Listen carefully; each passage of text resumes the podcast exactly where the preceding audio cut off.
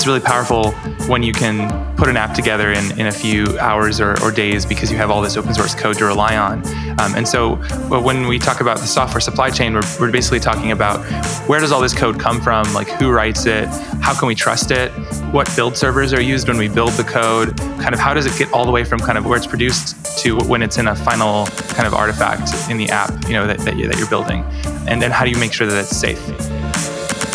Hey, this is Brian, and you're listening to Jamstack Radio, a bi weekly series where we discuss the Jamstack, a new way of building websites and apps that are fast, secure, and simple to work with. Jamstack Radio is brought to you by HeavyBit, a program dedicated to helping startups take their developer products to market. For more information, visit heavybit.com. If you're interested in being a guest on the show, or if you'd like to suggest a topic, find us on Twitter at Jamstack Radio. Welcome to another installment of Jamstack Radio. On the line, we got Feross, Aboukhadijeh. Thanks for having me here.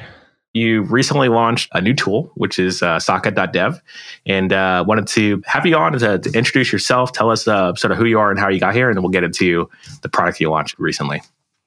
Yeah, so I'm uh, an open source maintainer. Uh, that's kind of how I introduce myself. Uh, I spent um, probably like the last eight or nine years working on various open source projects in the JavaScript world.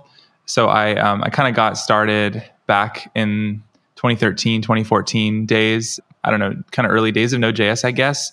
Yeah, um, it was a good time. It was a fun time back then. Lots of um, modules being written, lots of sort of problems to solve, and uh, I, I, got really kind of interested in in uh, BitTorrent and peer to peer protocols, and I kind of got obsessed with this uh, this idea of making torrents work in a web browser. Uh, so I started this project called WebTorrent to do that and you know it's it's been something I've been working on for you know I worked on for for many years after uh, you know I, after I started it and kind of like it became this big this big project where uh, just there was so much there's so many different parts to to build out and uh, and so kind of ended up writing different npm packages in the process and uh, splitting the project up into all these nice uh, kind of independently you know uh, separated packages. And then that's kind of how I just kind of accidentally found myself as a as a an open source person, an open source maintainer of different things, and uh, it's been kind of fun being uh, you know doing it uh, and, and, being an open source person. Are you still maintaining WebTorrent? So I don't actually actively code too much on WebTorrent, um, but it is it is still actively maintained. There's other people now who help out um, and and work on it.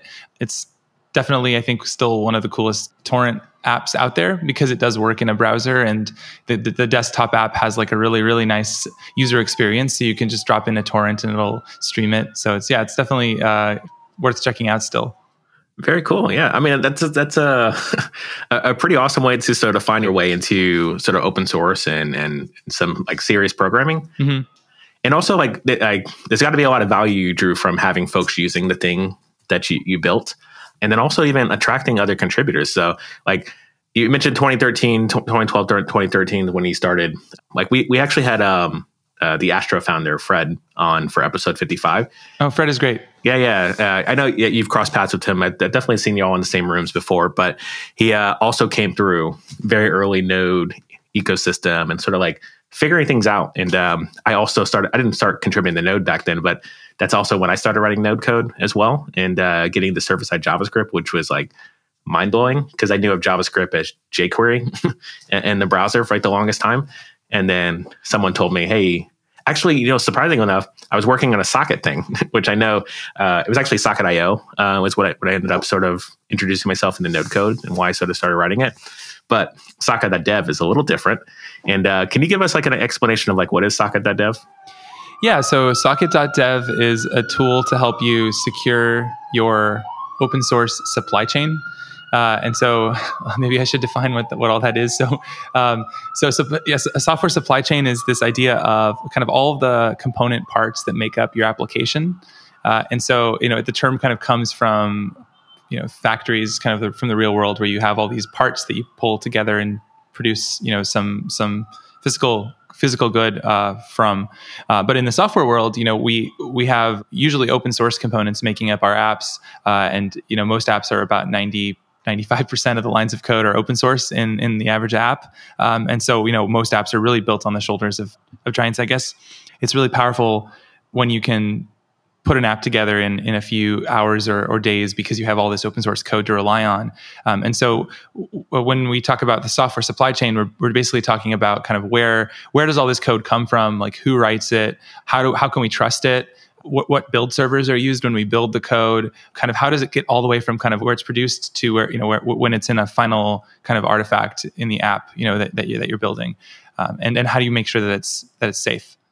Yeah, and it's like something that's been in conversation for a while in JavaScript, at least. And uh, as we see more vulnerabilities in Node packages, and even recently we had a, a Node package author who shipped vulnerable, not vulnerable code, but interesting code uh, through the supply chain, and then folks were sort of uh, confused uh, when they woke up. But yeah, I don't know if we, we want to talk about that situation and maybe how Socket would like remedy that situation in the future. Yeah, definitely. So the situation, I mean, I think you calling it interesting is a little bit uh, generous of you. Um, yeah, this maintainer, this has actually happened pretty recently, back in January of this year. There was a maintainer who had two popular packages, one called Colors and the other called Faker. And both of those together, I think, got around 100 million downloads a month. So very popular packages, very widely used by the ecosystem. And uh, yeah, one day he just woke up and decided, you know, I'm not happy with how companies are using my code um, without paying me, which is, you know, that's a whole separate conversation, I think. But anyway, he decided to to sabotage his own code and basically fill it with spam messages that would get printed out and random Unicode characters, and then also kind of like infinite loops and stuff like that. That kind of made it you know just change completely change the behavior of the package so that it's just kind of like what, what's going on here? Yeah. And um, amazon's uh, cli tool um, you know was using one of these packages and so it ended up kind of pe- people who used the tool that day who installed it that day got the new version of colors that he published as one of their dependencies. And then you know using this amazon cli they kind of thought whoa amazon might be hacked because what is all this uh, weird output i'm seeing when i run the amazon cli and so a lot of companies that use this this code were actually affected by basically the, by the way that the dependencies are are installed in node where you kind of you specify like these loose kind of version identifiers with the caret symbol or the tilde symbol that kind of allows any version that you know any new patch or minor versions to get um, installed automatically. Yeah. And so yeah, so that was kind of a really interesting recent case, but there's been so many more too. It's not just you know that that case. You know, back if you just go back a couple more months in November and October of last year, there were several other supply chain attacks against npm those ones were a little bit different so those packages were hijacked or um, taken over by some random attacker. The way that it happened was pretty interesting because uh, you know there was this maintainer who is totally uh, you know trying to do the right thing. You know, a maintainer of packages that were widely used, widely respected, really good packages. But uh, I, I, believe he he may have reused his password, his npm password, on other websites. And when one of those other websites got breached, that that's kind of what it looks like happened was because there was this post on a on a Russian hacking forum two weeks before his packages were compromised, basically saying, "Hey, I have the password of an npm maintainer with uh, seven million weekly downloads. Uh, I'll, I'll give it to whoever pays me twenty thousand dollars." And then two weeks after that, it's a maintainer who has a package that gets seven million weekly downloads was compromised. So it just seems like that's probably what happened there. yeah, yeah, and that was a that was a bad one. Okay, yeah, I mean this is a yeah, this is like it, I guess for a company like Amazon to be affected I, I know it wasn't that yeah, like literally Amazon servers, but it was the CLI itself and like mm-hmm. having so many users for the CLI that depends on these packages and this package depending on another package. I can see where the, like the value of understanding the supply chain, but also protecting against stuff like that would be top of mind for JavaScript developers. So, like mm-hmm. uh, you had mentioned in passing about the funding thing, and that's like I, I know it's a, another rabbit hole in conversation, but I know you have a, a history in, in funding and, and attempts to sort of like sustain yourself and your, your open source as well. Like the state of funding right now in open source is that a big security vulnerability for a lot of packages? Because maintainers might not be getting paid enough or not be not getting paid anything for, to support aws clis I think it's part of the problem. It's definitely not the full problem. I mean, um, you know, so the, the, part of the problem that funding is responsible for, it's actually quite similar to to the Chrome extension ecosystem. Actually, um, so in Chrome extensions, you'll see there's a lot of these extensions that are made by um, individuals for fun and put out there, and then they end up kind of accruing millions and millions of installs. And you know, the person who maintains it may want to, you know, work on it more, but they probably they might have a day job, they might have other things going on in their life, and uh, they they also find it pretty hard to monetize you know these extensions because people aren't used to paying for extensions, just like how people aren't used to paying for open source. And so what will happen is sometimes bad actors will will reach out to a Chrome extension you know owner and, and say, hey, you know I, I'd like to buy your Chrome extension for you know fifty thousand dollars or you know something like that, twenty five thousand dollars, and you know this person who's never made a cent from their Chrome extension and is honestly maybe kind of tired of you know getting users complaining to them for you know for years and years um, may just say hey you know what? Like that's actually a great idea. This company can take it off my hands and give me you know give me some money for it. And uh, often though the, the company will immediately turn around and put ads or tracking code into the extension which is obviously the reason why they're buying it and so, you know, open source has a kind of a similar problem where a maintainer who, you know, may not be using their their package anymore that they wrote, they may have written it at a previous job that they're not working at anymore. They may have written it just for fun, put it out there, and then kind of accidentally found themselves now the maintainer of like a really important or really popular package. Um, you know, someone like that who just doesn't have the time that the package needs to to do a good job with it you know m- may be very receptive when someone reaches out and says hey i'd like to help maintain this package you know with you because we're using it at my company and you know you're not really responding to issues. And that's actually kind of a great thing. That's great that's how open source works. It's how people you know people share access with each other pretty um, liberally especially if if, the, if someone's done a good job contributing in the past. And i'm not saying that's bad. I think that's actually awesome. But there's a bit of a risk that comes from that that issue. And and um, one of the most prominent uh, attacks that happened was called EventStream and back in 2018, and that was exactly what happened. Was uh, Dominic Tarr, um, uh, you know, pr- prolific maintainer, stopped using one of his packages and hadn't been maintaining it, and someone just reached out and said, "Hey, uh, you know, I'll, um, I'll I'd love to help you," and he said, "Yeah, sure." And I don't think funding would have helped in that case. That's the thing where I say it's kind of part of the problem. Yeah, I think if people could really make a full time living doing open source, maybe they wouldn't just give away their packages. Maybe they'd want to kind of professionalize a little bit around how they maintain it because they're making a living from it.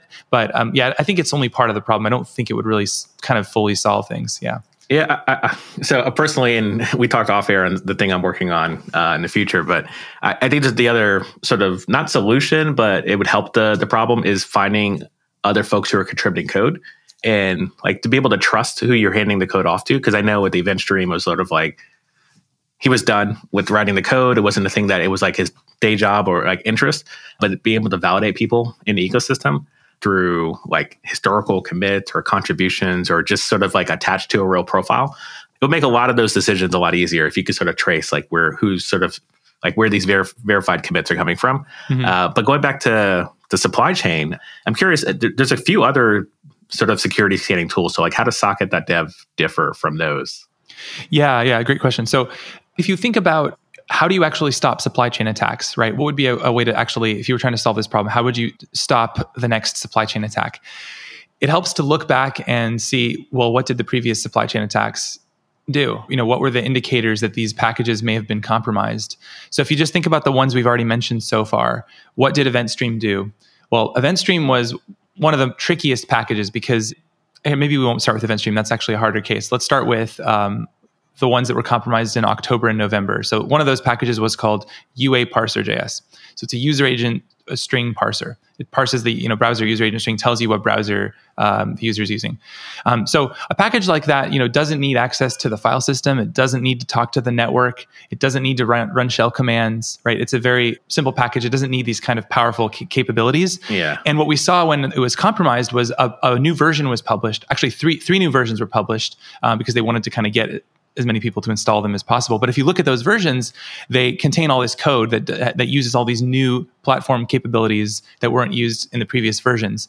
And so one kind of very obvious thing to look for is does a package suddenly start using permissions or capabilities, uh, powerful features in the platform that it didn't use before, specifically ones that are security relevant, such as running shell commands, running an install script, talking to the network, reading files, right? And so that's that's something where we can you know we can just look at new versions and say, hey, you know what, this version is introducing um, this new behavior, and that's probably something that a human should look at and and be able to answer the question, well, why all of a sudden does my user agent parser need to run shell commands? That doesn't make any sense, right? So that's a thing where we think when the developer goes to update that package to a new version, Socket can come in, leave a comment on the pull request, and say, "Hey, by the way, in case you didn't notice, this package is now doing these things that uh, you know are worth a look." And that helps the reviewer figure out that, that this is worth a look because most people and i'm, I'm sure i'm not i'm not uh, going out on a limb here when i say probably most teams are not clicking through you know when they see a package lock file was changed they're probably not going and doing research to see what what actually changed inside those packages. It's just not it's not a practical thing to do. Nah. Yeah i did for a while uh, back when I first included Dependabot into my package, uh, into my projects, because it was like, oh, cool, I could look at the code and look at the release notes, and then after a while, it's like, oh, it's Dependabot day. Uh, yeah, I guess we're just gonna gonna merge these things in. But so, are these comments inferred from folks disclosing these changes, or is this all through automation or machine learning or something fancy like that? Yeah, it's, so it's it's not machine learning, although we may use that at some point. It's it's right now it's just uh, static analysis. So it's you can think of it kind of like a linter. So we're we're running an automatic analysis of every npm package that's published so we, we, we have a, a, pipeline that we've built that kind of analyzes all these packages in the past, all the ones that are published, you know, in the past, as well as real in real time the new ones that are being published. And when we see a new uh, package version, we just sort of check for. We have a list of sixty things we check for in the package that it may be doing, uh, and then we can annotate that package with these basically these uh, we call them issues. They're basically like potential red flags that that package version has. And so you can go to socket.dev and just look up a package right now and just see like, you know, what issues the package has that our analysis has found and uh, get an idea of the kind of thing we can find the kind of things we can find um, we've already found some pretty interesting stuff by the way just using like this basic just looking for basic things with static analysis such as like an angular calendar component which you know you think would be pure web code, but it's actually doing all the things I said earlier: shell, file system, network, um, install scripts. You know, uh, and, and it's it's actually kind of that's actually kind of an interesting case because that package it's not malicious. It's gathering data about who is using the package and sending it to the maintainer so that the maintainer can kind of it's almost like Google Analytics for open source, yeah. which is kind of a it's not I would say it's not outright malware, but it's it's also it's not something that probably a lot of people realize their open source might be doing. And so I think it's useful to be able to go look it up on Socket and see, hey, we've actually tagged this package as doing all these things. And also we've even tagged it as using telemetry. So we can yeah. sort of summarize all these things and say, this is actually just phoning home. It's, you know, it has telemetry in it. Yeah. And even just that one feature of just identifying telemetry and like letting me know, hey, this package actually is sending your data back to wherever. Like it's enough for me to be con- not concerned, but sort of raise an eyebrow. and like, you know, what am I using this for? And is this a place? It's like, for example, if I'm working, I, I was working some tools, some CLI tools that were deployed to GitHub packages and use some npm packages, but like it was, it was just sort of like looking at data, um, all public data, but it was like pre GitHub Action. So I was like taking a look at everybody who didn't have GitHub Actions and reaching out to those owners of those uh, repos and be like, hey, Actions is a thing. What can I do to get you to use it? Type of deal. And in my dev role, it's like ah, it kind of feels like very salesy. So we had a very locked down on private repo. But if I have telemetry that's going back to one of those packages I'm using, it's like looks like GitHub's looking at CI basically, right? Because uh, it was pre the CI change. Then that that raises red flags of like, oh man, is someone going to like look into BDougie's libraries and stuff like that and like figure out what new features are coming out of GitHub. so right, right. maybe that's just a little paranoia for me, but the telemetry feature would be very useful for me for that reason. Yeah. I also realized I, I didn't uh, I didn't answer your question fully yet about kind of how is Socket different from the other code scanning tools. Oh yeah. Yeah. So I mean I think I think if you if you look at other stuff out there, like Dependabot is a good example, right? Dependabot, when it finds a security issue, what it's really doing is comparing the package version that you're using in the project to a public database of known vulnerabilities. And so a known vulnerability is when a security researcher finds a bug in an open source project and this bug has a security implication. You know, it may be exploitable by somebody. So the security researcher writes up a report, uh, sends it to the maintainer, so the maintainer can get it fixed, and then that report gets filed with um, this thing called the NVD or the National Vulnerability Database, which is actually run by the U.S. federal government, and the, that uh, vulnerability is assigned an, a number, um, uh, like an identifier called called the CVE, and what tools like Dependabot or Snyk do is they basically just tell you, hey, you're running a version of a package which which is known to, to, to have vulnerable code in it based on what we found in this in this database. And so I would say it's definitely a good thing to do, uh, but it's pretty reactive because it requires someone to kind of go and find this security issue and report it, get it added to the database, and then the, the tool can kind of warn you that you're that you're using it. And these types of things that, that are reported in the database are primarily kind of accidents that the maintainer put in the you know put in the code. Whereas you know what we're seeing a lot more in the headlines these days is, are not accidental vulnerabilities but actually outright malware where someone's actually compromised a package someone's actually taken it over right? They, they the, the maintainer reused their password. Now some attacker has has control of it and they're going to just put malware in there. You know if, if they do that then what happens is anyone who installs the package for you know the next day or two until until this issue is discovered right is going to just get this malware on their computer. Yeah. and, and that's actually exactly what happened with with ua parser js back in in october of, of last year was there was a cryptocurrency miner added which mined cryptocurrency uh, you know stole your re- cpu resources and also stole all your all your passwords on your computer. And you know that was not in this database of vulnerabilities because that was that was just not like a that was not a, a thing. This is basically like you know if a package is suddenly published, how do you know if it was published a couple of hours ago or, or, yesterday? How do you know if it's safe? Looking up, you know, vulnerabilities in the vulnerability database, you're very unlikely to find some vulnerability published about a package that was published, you know, hours ago. It's just not that's just not the speed at which. Yeah. And so that's kind of what Socket's trying to find is if you look at the actual code, you can analyze it and see what is it going to do, right? Is this thing going to do something to my computer when I install it that I should know about? And if so, why do, why doesn't npm prompt the user why doesn't it say hey this code is about to do these things almost like the way when you install a smartphone app um, and it wants to access your camera or your contacts it can't just do that. It has to ask you right? So that's kind of what socket's trying to do is like well wh- why don't we tell people up front what this package is going to do right? And then later on also if a new version comes out and it's now doing this new thing well we, they should have to basically disclose that or, or the user should be prompted that this package is now doing this new thing just like it would on a smartphone app. And so that's kind of the difference between socket and, and these other older school tools. Okay. Yeah, that makes a lot of sense. Um, and uh, yeah, I appreciate you uh, sort of leading the charge on trying to improve su- supply chain security, but uh, approaching it in a different manner too, as well. Because uh, I don't want to look through all the sort of updates and like it took me a long time to even just update packages on a regular basis. Yeah. So now that I'm actually doing that, I don't want to have to go through and also read every single one of these release notes. Uh, so we can have some sort of tooling and automation, which I understand Socket you can install in a GitHub repo. Is that the sort of introduction? Yeah, so you don't have to, you know, like you you were doing before. You said you were looking at all the changes for a while there, and then you kind of got tired and stopped doing it, which is totally understandable. I think with Socket, you can install our GitHub app, and then for the most part, if a version update has good release notes, it seems good, and your tests pass, you can merge those and not worry about them. And then when Socket calls out a particular update as being interesting in some way because it's you know the behavior's changed, um, you can dig deeper into those ones. But that's going to be a much smaller percentage of your updates. It'll hopefully you know won't be too many, and you can devote your, your limited attention to the packages that are most likely to to have issues, and and then just kind of not worry about the rest. Um, since most teams right now aren't aren't even checking anything for any of their updates, so yeah. Socket says, how how about instead of like just literally doing nothing how about you just let's start with like putting some attention on the ones that seem suspicious you know yeah excellent well i mean yeah congratulations on the launch and uh looking forward to actually st- i'm going to start testing it out in some some repos on my own to get some feedback on because i've got some some repos i heavily write coded but then also I take a lot of open source contributions as well. So every now and then I had like a UI component library slip in when someone solved a, a UI problem. And I was like, ah, wasn't ready to to add this to the project yet, but here it is. Mm-hmm. And uh, so like things like that is it, it's nice to have some sort of security, I guess, socket security, if if you will.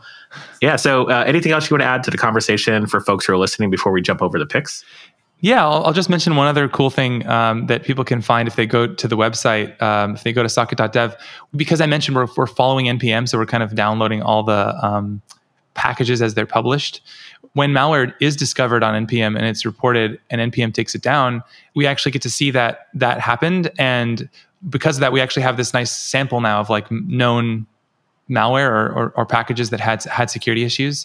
It's just interesting to look through it. So we decided to kind of host what we've collected, not to like serve it to, for people to download it or, or to run it, uh, but just kind of just to read it on our website. Um, and you can, if you go to the footer of, of socket.dev and you click on removed packages, you can actually browse through these removed packages.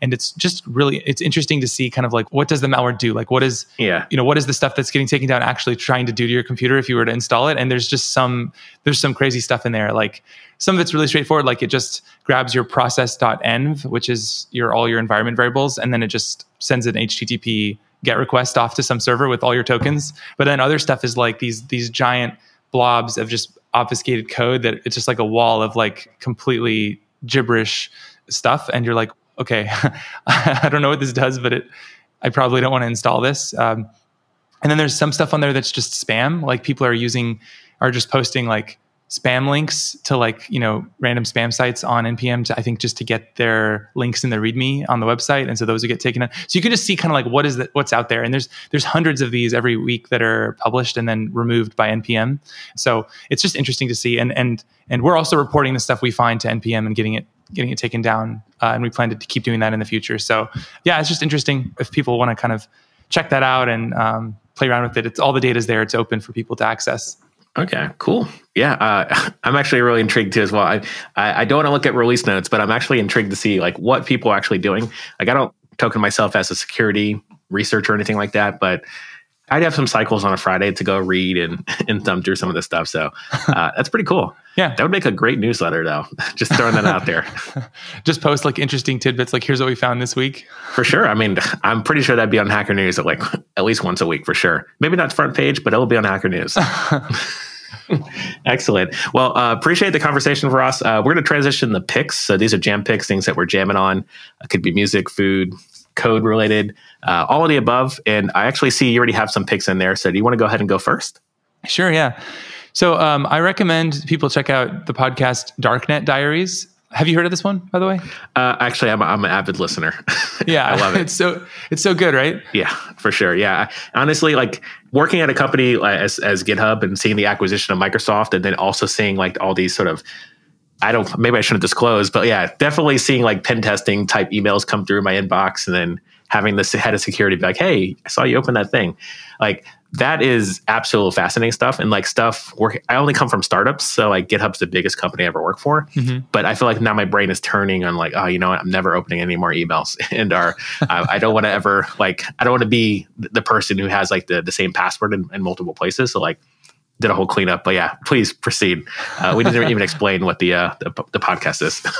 Yeah yeah i'll explain it. So so darknet diaries is basically all these uh, their tagline is true stories from the dark side of the internet and it's basically just this fascinating glimpse into you know internet crime and kind of like what hackers are up to. So they'll interview a lot of, uh, of hackers and have them talk about the various um, kind of yes I guess crimes that they did right? And a lot of the people they interview have been caught and like have already kind of served their time. And so they kind of can talk about it now. And you'll hear like just all, all the kind of stuff that they, that they did and kind of the the details of their of their various uh, uh, shenanigans. And then also they'll interview like security professionals.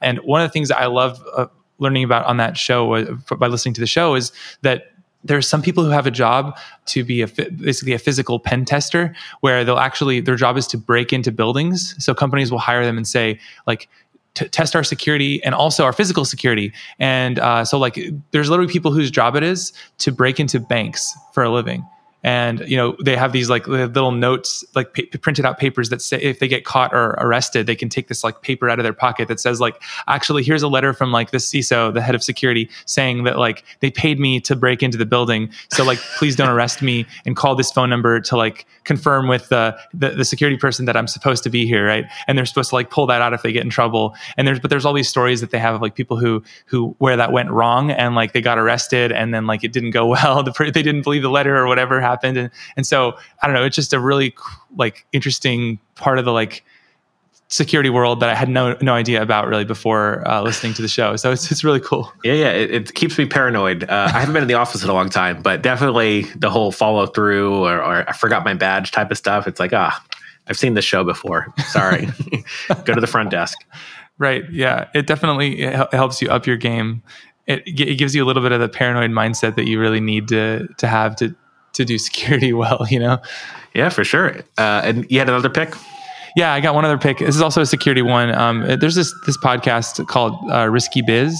Uh, it's just a security weekly security news show. So if people are interested in the security industry, they want to learn a little bit more about kind of like what you know what what is going on, kind of like what what are the you know, big news items of the week, what are the top hacks, kind of what um, new stuff is happening. Um, it's just a great like little recap show to listen to. It's just uh, they just kind of summarize the news of the week, uh, and um, it's been really helpful for me to listen to um, and just kind of get a nice summary of, of what, what do I need to know this week in security.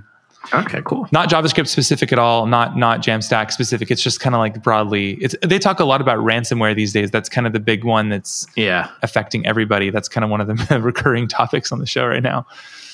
Yeah, I um not a pick, but I did get um stuck into like the Mark Rober series where there's like the two guys. One does streaming where he picks up the phone with the scammers. Oh yeah, and like like answers a question, but in like an old lady voice. Honestly, I'm blanking on who the guy is, but I'm sure it, everybody listening is probably thinking, "Oh, it's this guy." But Mark Rober is a YouTuber who um, he's like a electrical engineer, um, and he like builds a lot of inventions. And he built like a box for like uh, Amazon packages. He puts basically he gets a, a box as if it's like a package outside your door, and then uh, there's a porch pirates, I guess is what they call him. he actually has like a spinning glitter bomb fart spray thing. Uh, so like if someone steals a package and opens it up in their house, like they get a bunch of glitter and and uh, like a fart spray spraying. And then the the actual box has a GPS tracker, so he goes and picks it up when they they throw it in the trash. Uh, but it's like a little fun and uh, definitely watch like pretty much every one of those uh, YouTube videos on that. So uh, they did like a combo effort where they call the scammers and then track down the folks who are doing these sort of the ransomware type stuff of trying to get Bitcoin out of, of old folks, and uh, which kind of summarizes what what's really happening. Mm-hmm. But let's just call that a pick. Uh, YouTube glitter bomb ransomware. just Google that, and you'll you'll you'll find what I'm talking about. But I did have another pick, which is the Burr coffee grinder. Do you drink coffee, Feross? Yes, a lot. Too much. okay, yeah. So I mean, being in an office, like you, I didn't realize, but most of them in San Francisco have like Burr coffee grinders, and like the way it works is the normal like spice grinder, which is like a blade, a flat blade that chops up the beans or spices or whatever. Apparently, not supposed to uh, use that for coffee because it doesn't really chop up the coffee or grind the coffee properly. But a burr grinder is like this like flat disc and it has like angled blades and that gives you like a more consistent grind of the coffee. And um, it actually does make a difference. Like I feel I feel like one cup of coffee is enough if I use a burr grinder. And I've only been using it for two days. And well, ironically, I've been using it for years at work, but at home I've always had like the garbage, like $20 Amazon spice blender. So I do recommend actually jumping to the burr grinder. It's, it's a little more expensive than a normal coffee grinder, but uh, definitely worth the flavor for sure. And I'm, I'm a black coffee drinker, so like full flavor. I got to taste the beans. Right. That sounds awesome. Yeah, I've been I've been kind of going hard on the espresso because I, I, I just it's just quick and easy. But I, I used to grind the beans and, and do the whole French press thing, but um, now just to save time, I'm I'm doing uh, Nespressos. Okay, that that works. You know, pick pick your poison. but uh, it's not it's not as tasty. It's definitely not as tasty. I did have a Keurig for like a short amount of time, and um, it would just never never got to the same palate level that I was looking for. Like no, being no. in San Francisco, like we we are a little bit spoiled when it comes to coffee. So like once you've tasted the goodness, you did you can't go back to the regular stuff. Oh yeah, no, I mean Keurig is not, nothing compared to the Nespresso. You got at least Nespresso is the bare minimum, I think. But we are spoiled in San Francisco. You can't you can't really find bad coffee unless you go to like I don't know, like a gas station or something.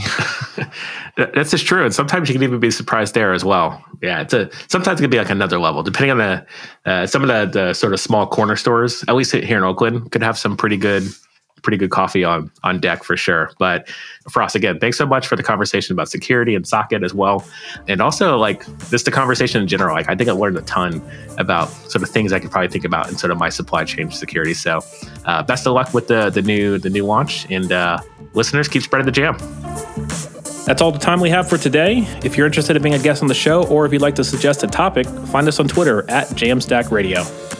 To learn more about HeavyBit, visit heavybit.com. And while you're there, check out their library. It's packed with amazing talks on sales, marketing, product, and general management from founders of developer tools companies and other industry leaders.